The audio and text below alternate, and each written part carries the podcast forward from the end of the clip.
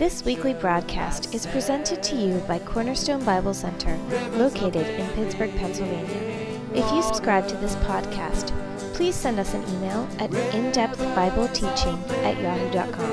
And now, here's our teacher, Alex Del Percio.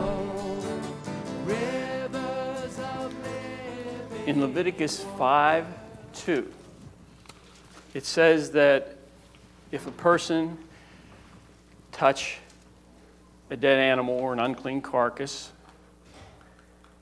that they would be unclean and they would have to bring an offering. And it also says, well, the question is, first question is, why? Then it also goes on in verse 2 and verse 3, and it says that if you touch an unclean carcass unaware, that you are guilty. And the second question is how can you touch that which is unclean and be unaware? So that comes from verse 2 and 3. So I'm going to ask you for your answer next week. So you got that? First of all, it says that he that touches a dead carcass of an unclean animal as it says. Let me read it here for you. If he touches an unclean thing, whether the carcass of an unclean wild beast or an unclean domestic animal or of an un, uh, unclean creeping thing that multiplieth, even if he is unaware that he has become unclean and he is guilty. The question is, why would it be sin or why would the person be unclean for touching a dead carcass? And secondly, how can they be unaware that they did that? So there's two questions. Okay, now let's go back to Leviticus 4. Now we're going to look at briefly uh, chapter 5, the trespass offering. But I want to go back to chapter 4 uh, and still dealing with the sin offering because there's a few things I want, to, want you to see here with this that I believe are important. Now, in chapter 4, verse 6, and the priest shall dip his finger in the blood. Now, the blood here is referring to the blood of the bullock that they were to, to, to bring, kill, and the priest would, as I said before, catch that blood in a pan, and now they're going to do something with that. And the priest shall dip his finger in the blood and sprinkle the blood seven times before the Lord, before the veil of the sanctuary. So this is done here, and I want you to see this in this verse before the Lord, or in the face of the Lord, or in front of the Lord. Now, they were to move here in a direction with this blood. And the direction that they were to move in was toward the Lord. This was done before the Lord. So, in doing this, it showed that sin and fellowship with God or should say this, that sin affects a person's fellowship with God. And so they had to take this blood and do certain things with it as prescribed by the law because sin has affected them. Now, we many times do not realize how sin affects us as a Christian in Leviticus 5, verses 1 through 13, it's very interesting. When you study this, it is called the sins against self. So the things listed maybe in the first four verses of Leviticus 5 are considered by God sins against self. So when we do certain things, we are just not sinning. That this thing just doesn't affect others, although it does. But it is against ourselves. It's not just against God, but we are sinning against ourselves because of the broken fellowship and, and, and that which we had with God now is interrupted. And so this becomes a serious, serious thing. Now, the bull, when they were to take this bull and kill this bull, and the priest took this blood, this was to remind them of the broken fellowship. Now, one thing about sin sin will cause, or should I say it this way? Sin can cause a blind spot with the Christian. So that if we sin and we persist in that, and we do not take that to God, and we do not go through the, process, so to speak, then what happens is now the Christian has a blind spot which they cannot see and understand certain things now because of this certain blind spot in an area. And that thing can affect another area of their life, and that can become a progressive thing if it's not taken care of and dealt with. So that in the Bible, we know that revelation is progressive. So is sin it can be progressive in a detrimental way. So one thing leads to another, and that leads to another, and before you know it, the person's in trouble. All because of something maybe that happened a while ago that wasn't dealt with, wasn't taken care of, wasn't taken to God, wasn't taken to Jesus the priest and, and the blood of that wasn't dealt with, if you understand correctly. This whole thing wasn't done right.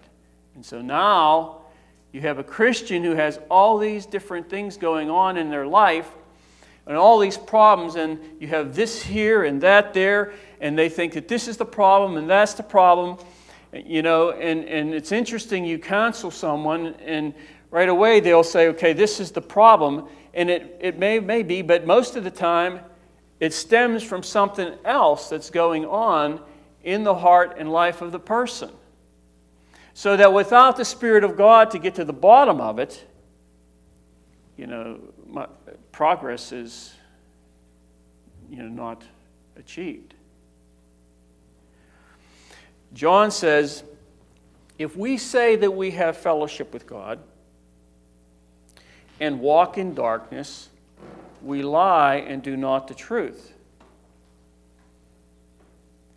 So, if a person, as John says, is walking in darkness, well, what does that mean? John gives an example, and I believe that's only one example, that if a person hates their brother, they're walking in darkness. So now they have this area of sin in their life and they are, so to speak, cut off from the supply until that is made right. Until uh, there is, so to speak, the blood that is applied for that particular thing. Till there is a cleansing. Now, sin not only affects our fellowship, it affects our awareness. So that at one time we may be aware of a certain thing. Because sin has, has entered there, and because there is this blind spot, now we may not be aware of certain things. And so, God, because He's a loving God, and because He cares for you as an individual, he will work in a way to bring forth that which is the problem so that we can take steps like the priest did before the Lord to offer that which is right and correct before Him. But all things are naked and open before the eyes of Him with whom we have to do. So Christians sometimes do not have this awareness that they are living their lives before God.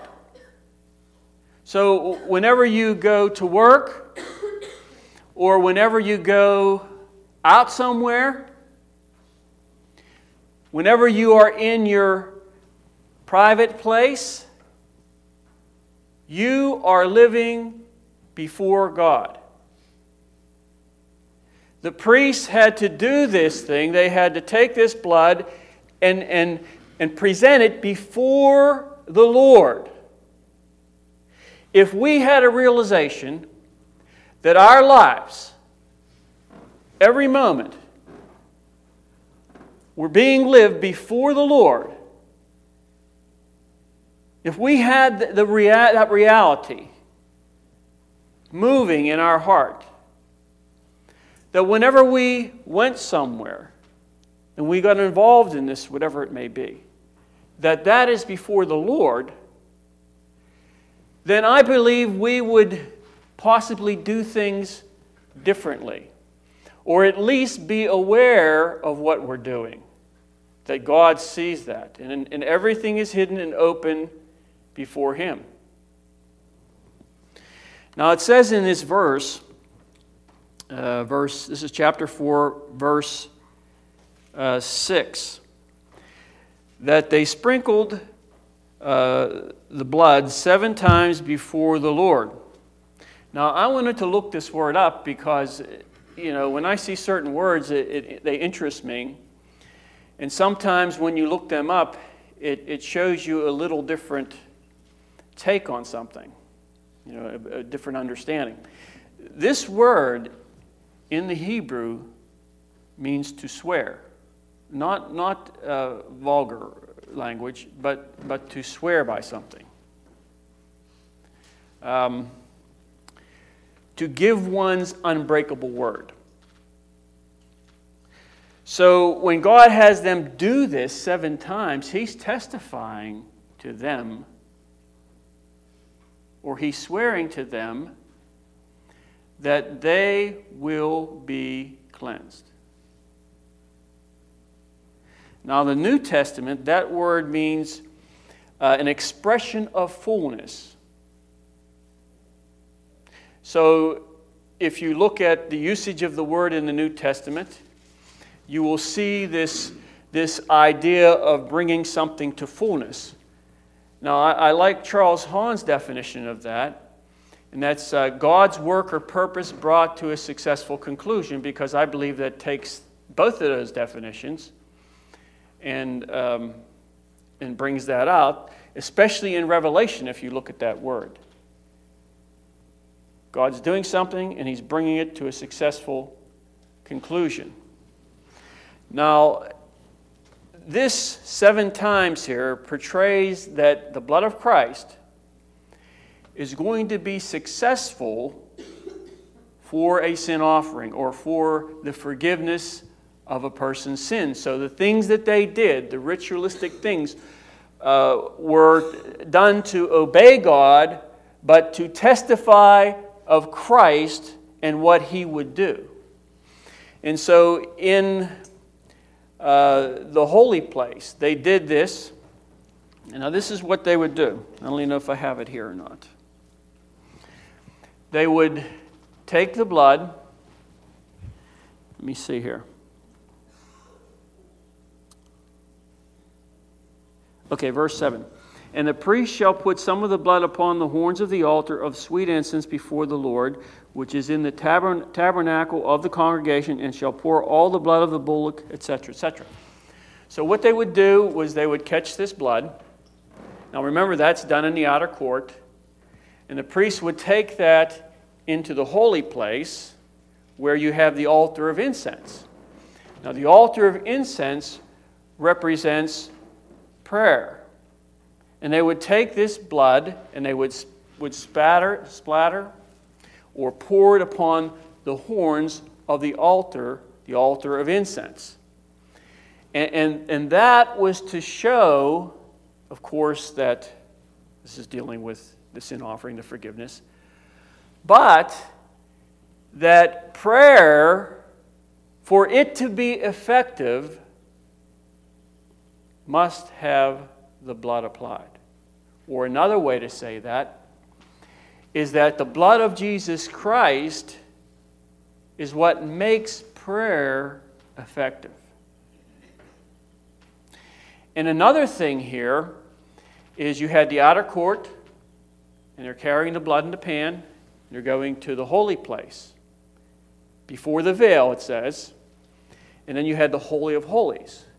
So this represents the intercessory prayer or the intercessory life of Jesus Christ, who was the mediator between God and man. God in the Holy of Holies and man in the outer court.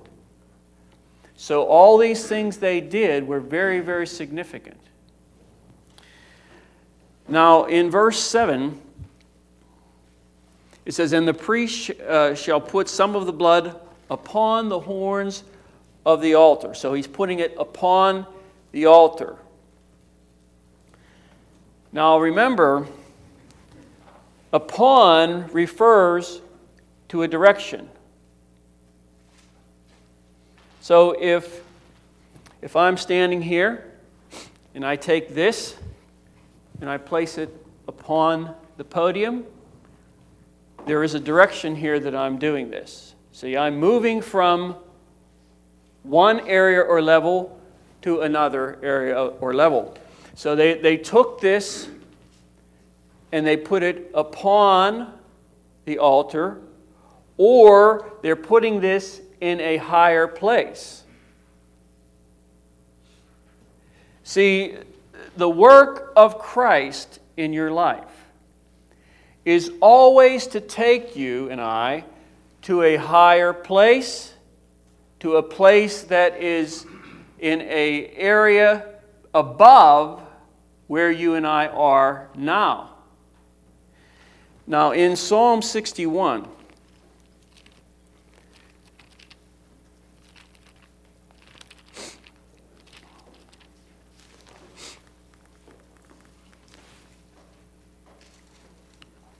From the ends of the earth will I cry unto thee. When my heart is overwhelmed, lead me to the rock that is higher than I. So the altar is higher than I. The direction in this is to a higher place. See, unless sin is dealt with in our lives, it will be impossible for us to move to a higher place. I beseech you by the mercies of God that ye present your bodies a living sacrifice unto God, which is your reasonable worship. That ye present your bodies unto God a living sacrifice the word sacrifice there means offering. And if you look the word up, it actually means a victim. See, the animals here were victims. Present your bodies as a living victim. For what? A living sacrifice. So that your life is given to God as a sacrifice to Him, which is your reasonable or acceptable service. Given to Him. Now, see, that is a higher place. Still, you see the same thing moving from one, one area, one realm, one level to a higher place, just like with putting this blood on the, on the horns of the altar upon. See, it's, it's, a, it's, a, it's a movement higher upon the altar. Our lives, a living sacrifice upon. It's, it's a higher place. Verse 7. Now, this is another interesting thing here. And shall, this is the latter part of the verse, and shall pour all the blood of the bullock at the bottom of the altar of burnt offerings, which is at the door of the tabernacle of the congregation. The word bottom, if you were to look that up, it means foundation. Sin affects our foundation. So that man, because of the sin nature, will never move toward God, toward the purpose of God, for the reason that he has been created. He will never move toward that because sin has affected that foundation. And it's not until the blood of Jesus Christ is applied that that foundation of sin, that nature, the sin offering, is changed. See, once the blood is applied, then that which is at the foundation, or that, I believe it means that which, which is established. See, the sin nature was established in us. But through the blood of Jesus Christ being offered for you and I,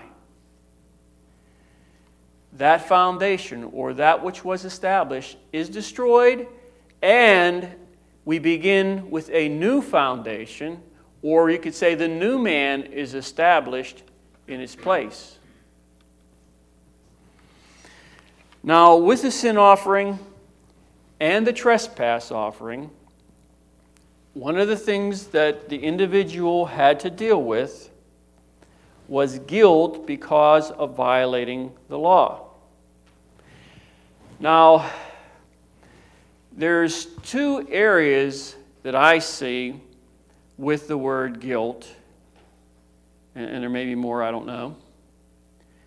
But the first is that when a person violates the law, God deems them guilty.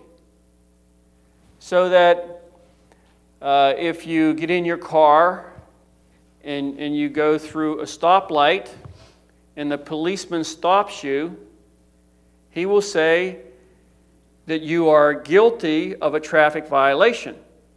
Correct? That's that you're guilty of that. But you may not feel guilty, and you may justify yourself and say, No, officer, the light wasn't red, it was yellow. So here you are guilty of violating the law, but yet in your heart you're saying, I'm not guilty. So you have these two areas where you have guilt or the violation of the law, and then you have the area of guilt as far as carrying that, I am guilty, and, and that affecting your heart. See, so there's two areas of that uh, today. There was different areas of that back then where you violate the law and then the person may or may not experience the guilt for violating the law depending upon uh, their heart. Now, if a person, well, either way, really, um, whether they felt it or, or if it was just a violation of the law, they would, that, they would carry that or they would be guilty until the substitute of the offering, the blood. When God had them kill the animal and the, the animal was applied, the blood applied, then their guilt was covered, covered or, you know, you know, done away with, whatever you want to say. It was taken care of. In Romans, it says this For where, where is, there is no law, there is no trans, transgression. So, first of all, you have the guilt. Now, for us to have guilt, we must be aware or we must have uh, some knowledge of breaking the law. See, if you don't have a knowledge of breaking the law, there is no guilt. So let's say um,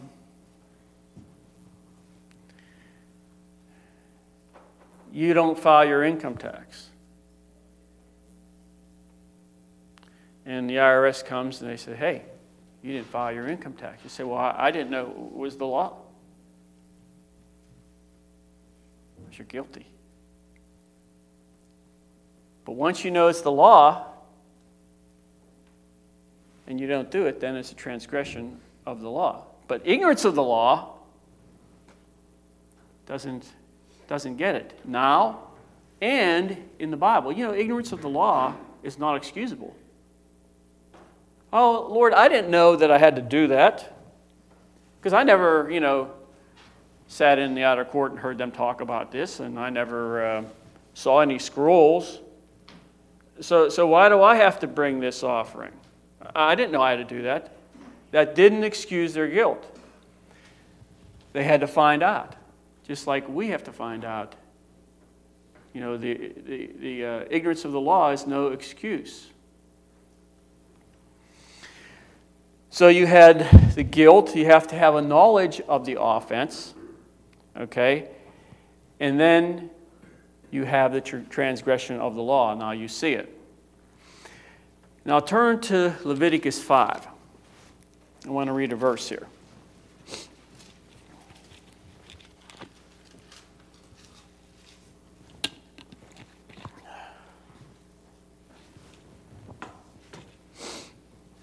Ah, verse 17. And if a soul sin and commit any of these things which are forbidden to be done by the commandments of the Lord, though he wist it not, or he didn't know it, yet he is guilty and shall bear his iniquity. I want you to see the last part of that verse that he shall bear his iniquity. So there must be confession of sin and sometimes restitution. Or else, the guilt of that is, as it says, bear, you have to bear the iniquity. You have to bear the guilt of that particular thing. Now, man's tendency is always to hide or to cover up his sin. And we know that with Adam and Eve as a good example. And you can see that in, I think it's Samuel with David, when he uh, had uh, Uriah killed, and he took Bathsheba for his wife. He had, the Lord had um, Nathan the prophet come to him and point out his sin. But David was trying to cover that over and to hide it because that's the, the natural thing for a man to do. And if you read Psalm 69, it says, David, this is a psalm of David, I cannot hide, I'm paraphrasing, I cannot hide my sins from you, Lord. But that's the normal thing for man to do. Now, Turn to Joshua chapter 7.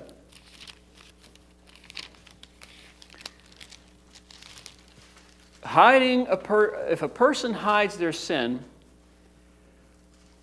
what that does is eventually causes uh, problems, it causes death, and it actually affects other people. See, your sin affects other people, believe it or not. You, you can't, and I've heard uh, Pastor Jim talk about that, you know, about bringing it into the house. Same, same thing. I want to show you this in, in Joshua 7, where sin will cause death and it will affect other people. In, in chapter 7, verse 1, but the children of Israel committed a trespass in the accursed thing, for Achan, the son of Carmi, the son of Zabdi, the son of Zerah, of the tribe of Judah, took of the accursed thing, and the anger of the Lord was kindled against the children of Israel.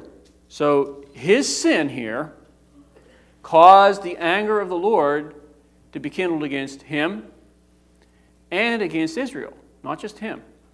Verse 5 So there went up thither of the people about 3,000 men, and they fled before the men of Ai, and the men of Ai smote them about 30 and 6 men, etc., etc. So here again, this sin of Achan affected Israel and caused death. It caused the death of 36 other people. See, we don't realize our sin. You know, you wonder why God goes to the length he does sometimes to deal with sin. Because we see sin as this little thing in our life, and we don't see that if it's not dealt with, pushing out and affecting other people and bringing death to other people. How many people have uh, Christians who have not had the Lord, let the Lord deal with something in their life, with some sin, and them go to work or come home and have death come out from them uh, and cause death in those people around them at work and at home? Now look at verse 25, chapter 7. And Joshua said, Why hast thou troubled us? He's speaking uh, to Achan. The Lord shall trouble, trouble thee this day, and all Israel stoned him with stones and burnt them, him and his family, with, with fire after they had stoned them with stones. And they raised over him a great heap of stones unto this day. So the Lord turned from the, the fierceness of his anger, wherefore the name of that place is called the Valley of Achor. And that means, that word means trouble, the valley of trouble. So that sin, if it's not confessed, if it's not brought to God, if the Lord doesn't uh, deal with that and you don't you know, bring that out so that it's covered under the blood of Christ, if, if that is not done, what it brings is trouble trouble. So that you go and you talk to people and you counsel people, and they have this problem here and that problem here and this other thing here, as I said before, and they have all this trouble. And many times, not always, but many times, the source or the core of that is some sin, something that's going on there. Now, of course, we know that you can be righteous and, you know, have trouble come your way, but this is different here. Sin will bring death to the person, to others, and it will bring trouble. So, if you want to avoid a lot of trouble in your life, make sure your heart is right with God. Now, remember, God does not want the Christian to carry guilt. See, if you are carrying guilt here today, God does not want that in your heart and life. See, if you have sinned, you bring that to Jesus. See, that's why He died. He will forgive you and He will take care of the guilt that is there. Now, don't get this thing in your mind that I have sinned, I can't be forgiven, or I'm sinned, I for, I, have forgiven, but I'm, I'm, I feel guilty. See, see, that is not from God. The guilt comes from the transgression, and that is the reality. It's there. But God has the answer for that and that is the blood of Christ. And the blood of Christ will lift the guilt so that it is no longer there. What a tremendous thing that God has done. That we do not have to feel guilty for the sins we have committed. Now, I'm not saying there's not some consequences. I'm just talking about the guilt. Now, turn to Exodus a minute. Exodus 34, verse 7. Keeping mercy for thousands, forgiving iniquity and transgression and sin. So that's God. That's what He does. That's what He's provided. Uh, back in the Old Testament, He provided that to them uh, through obedience to the law, through, through the uh, offerings, etc and He has provided that to us today so that, um, so that we'll by no means clear the guilty. To those who come to Him and acknowledge Him, see, their guilt will no longer be there. But if they don't, it's not going to clear the guilty, you see, if they don't bring that. Okay. Now let's move on to chapter 5 here. Leviticus chapter 5. Let's start with verse 1. And if a soul sin and hear the voice of swearing, and that doesn't mean vulgar language, that means like a swear, sworn testimony or a, a testimony in court or something like that um, and is a witness, whether he has seen or known of it, if he do not utter it, or he does not come forth and uh, tell the truth or bear witness to the truth, then he shall bear his iniquity.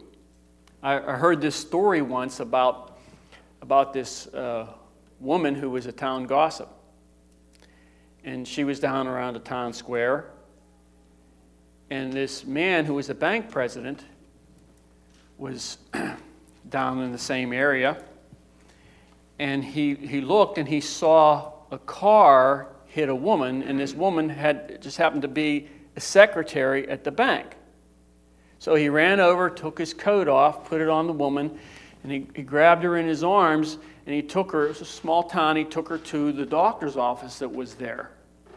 And so this um, town gossip gets on the phone and calls the bank president's wife and says, You're never going to guess what just happened.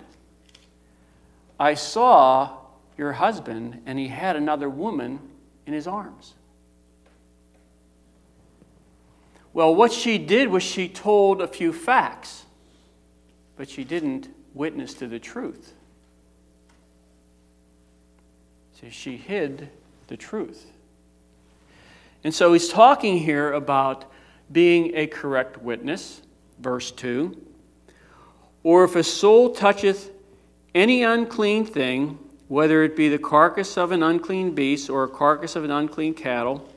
Now, this is related to uh, chapter 11 of Leviticus and, and elsewhere, where there were certain animals that, that were clean and certain animals that were unclean. So if he would touch any of them, why, why was it, or what was it about touching the carcass that made them unclean? See, the, the, the carcass is a dead animal. And that is relating to sin because sin causes death. So they were not allowed to touch a dead carcass because that was a, a type of sin. Or, the, or you could say it was the type of the result of sin, which is death. Or of the carcass of an unclean creeping thing, and if it be hidden from him, he is also uh, he shall be unclean and guilty. How, how can it be hidden from him that he touched an unclean carcass? Somebody tell me. Well, don't, if you touch an unclean carcass, you're unclean. Well, how, how can I touch an unclean carcass and, and be unaware of it? Well, okay, let's say I, I did not touch an unclean carcass. Okay? And I come and say, hey, Vic, how you doing? Doing okay? Doing okay? Aren't you doing okay? Okay. Later on, she comes over and he says, You know what? I have to go to the, the, uh, the temple there and give an offering because I touched an unclean carcass early in the morning. I need to go through the purification, you know, with water or whatever they did. And now I touched her, and I was unaware that she was unclean. Now I'm aware of it. Now I have to do something about it. See, so, so sin, which causes death, affects other people. You in your heart, if your heart is not right before God, you can walk around being, so to speak, a dead carcass, or you can be unclean. And those you come in contact with now can become unclean. See, association with the wrong people can bring about uncleanness. And so he tells them in verse 2 He also shall be unclean and guilty. Now, let's back up for a minute. The very first part of the verse. And if his soul toucheth any unclean thing, now, how would that relate to me and you? Well, there are certain things in the world that as a Christian that we know we're not supposed to touch.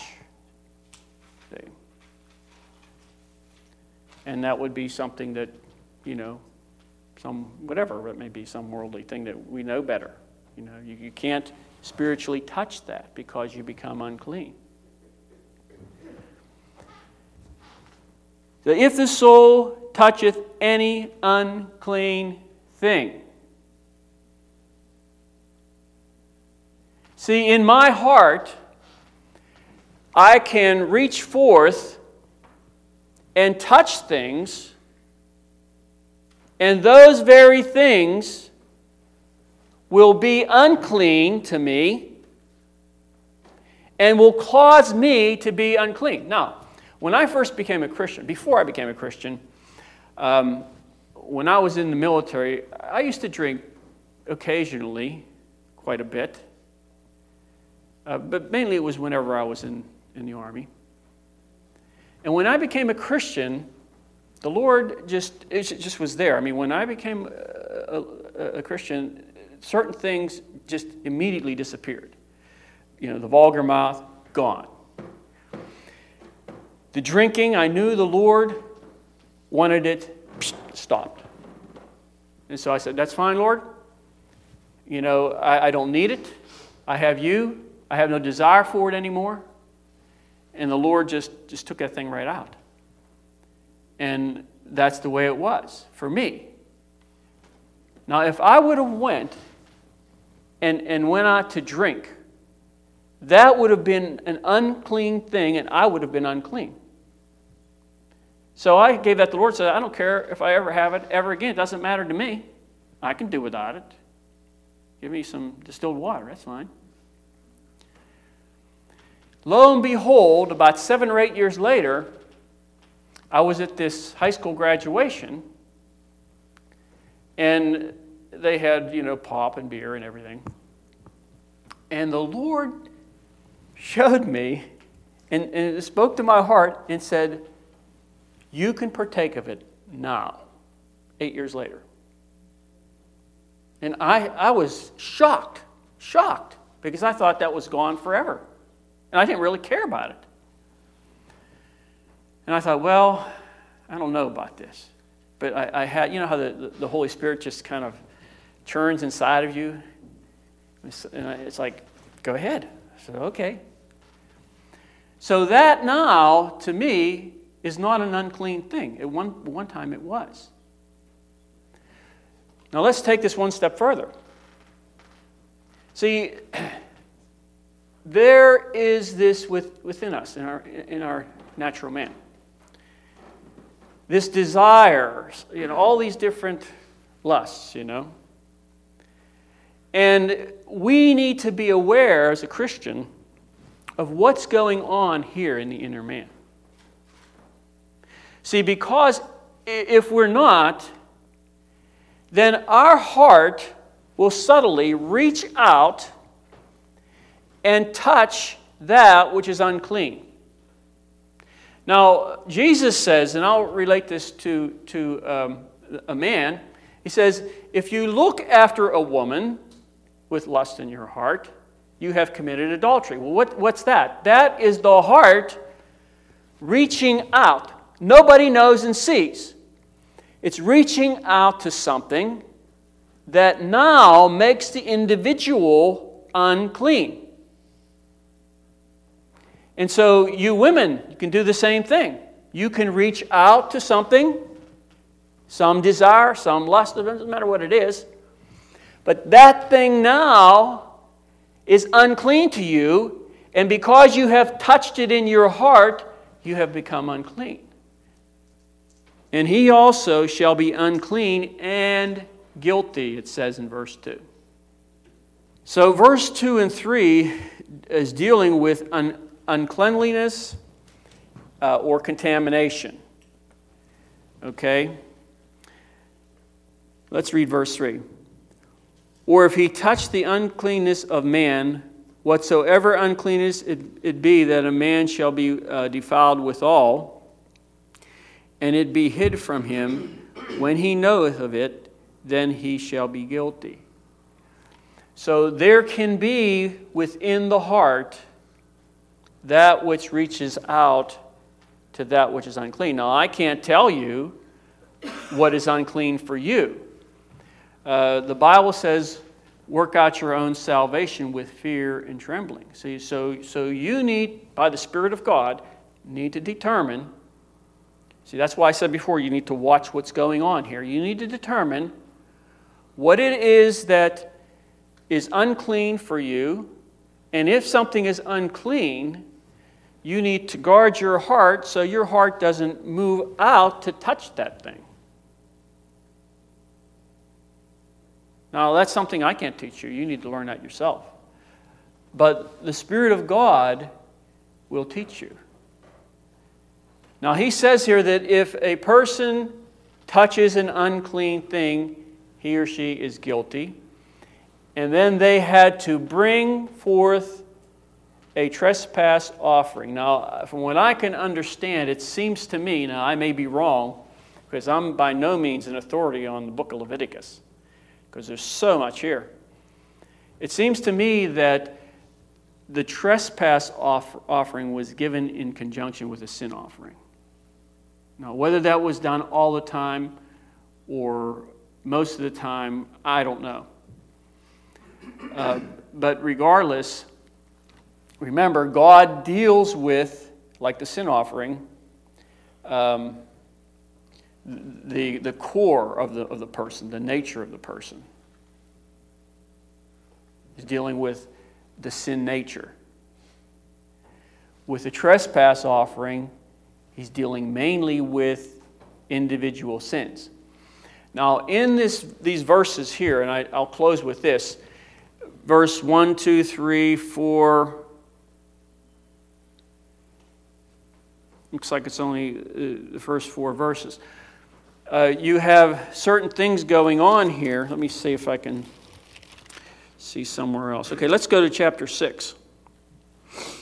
And we'll close with this. Verse 2, it talks about a trespass against the Lord and he lies to his neighbor. Okay? In verse 3, it talks about uh, one who swears uh, falsely or a false witness. Um, in verse 4, it talks about getting something deceitfully. Um, in verse 5, you see someone who is uh, sworn fal- falsely. Okay. Now, this here, I believe, is not an all inclusive list. These are just examples of, in, of sin that was committed deliberately. Uh, the Lord could have filled up the rest of the Bible with, with sin, the sin of man, the different you know, things, different sins. But in, in this portion of Scripture, he just gives four or five examples of that. So if you were reading about that and saying, well, it doesn't say about this and doesn't say about that, well, that's only because they're examples. And that's why I brought up that thought of reaching forth with your heart and touching the unclean thing. It may not be what is listed here, but yet it can be unclean to you. And when you reach forth and touch that, then you become unclean. And now you have to go to God. So you'll carry the guilt of that, that sin, until you go to God and give that to Him and, and ask His forgiveness and whatever that may incur for you, what you, you have to do or whatever. Uh, and then the lifting of the guilt, the forgiveness of the sin and the lifting of the guilt is gone. What's it say in 1 John in, in closing? If we confess our sin, he is faithful and just to forgive us of our sin and to cleanse us of all unrighteousness. The word unrighteousness, unrighteousness there is dealing with the character of the individual. He will cleanse your inner man, the character, okay, if you confess to him. So God has provided in the book of Leviticus through the offerings all that is needed for them. And all the offerings testified, as I said last week, to what Jesus Christ did for us. Uh, the great privileges that we have as Christians today only because of the sacrifice of Jesus Christ and how that has been appropriated by us willingly receiving the gift of God. So we'll stop there today. And next week, that was the five offerings. Next week, we'll start in, um, I don't know, one of the chapters after that.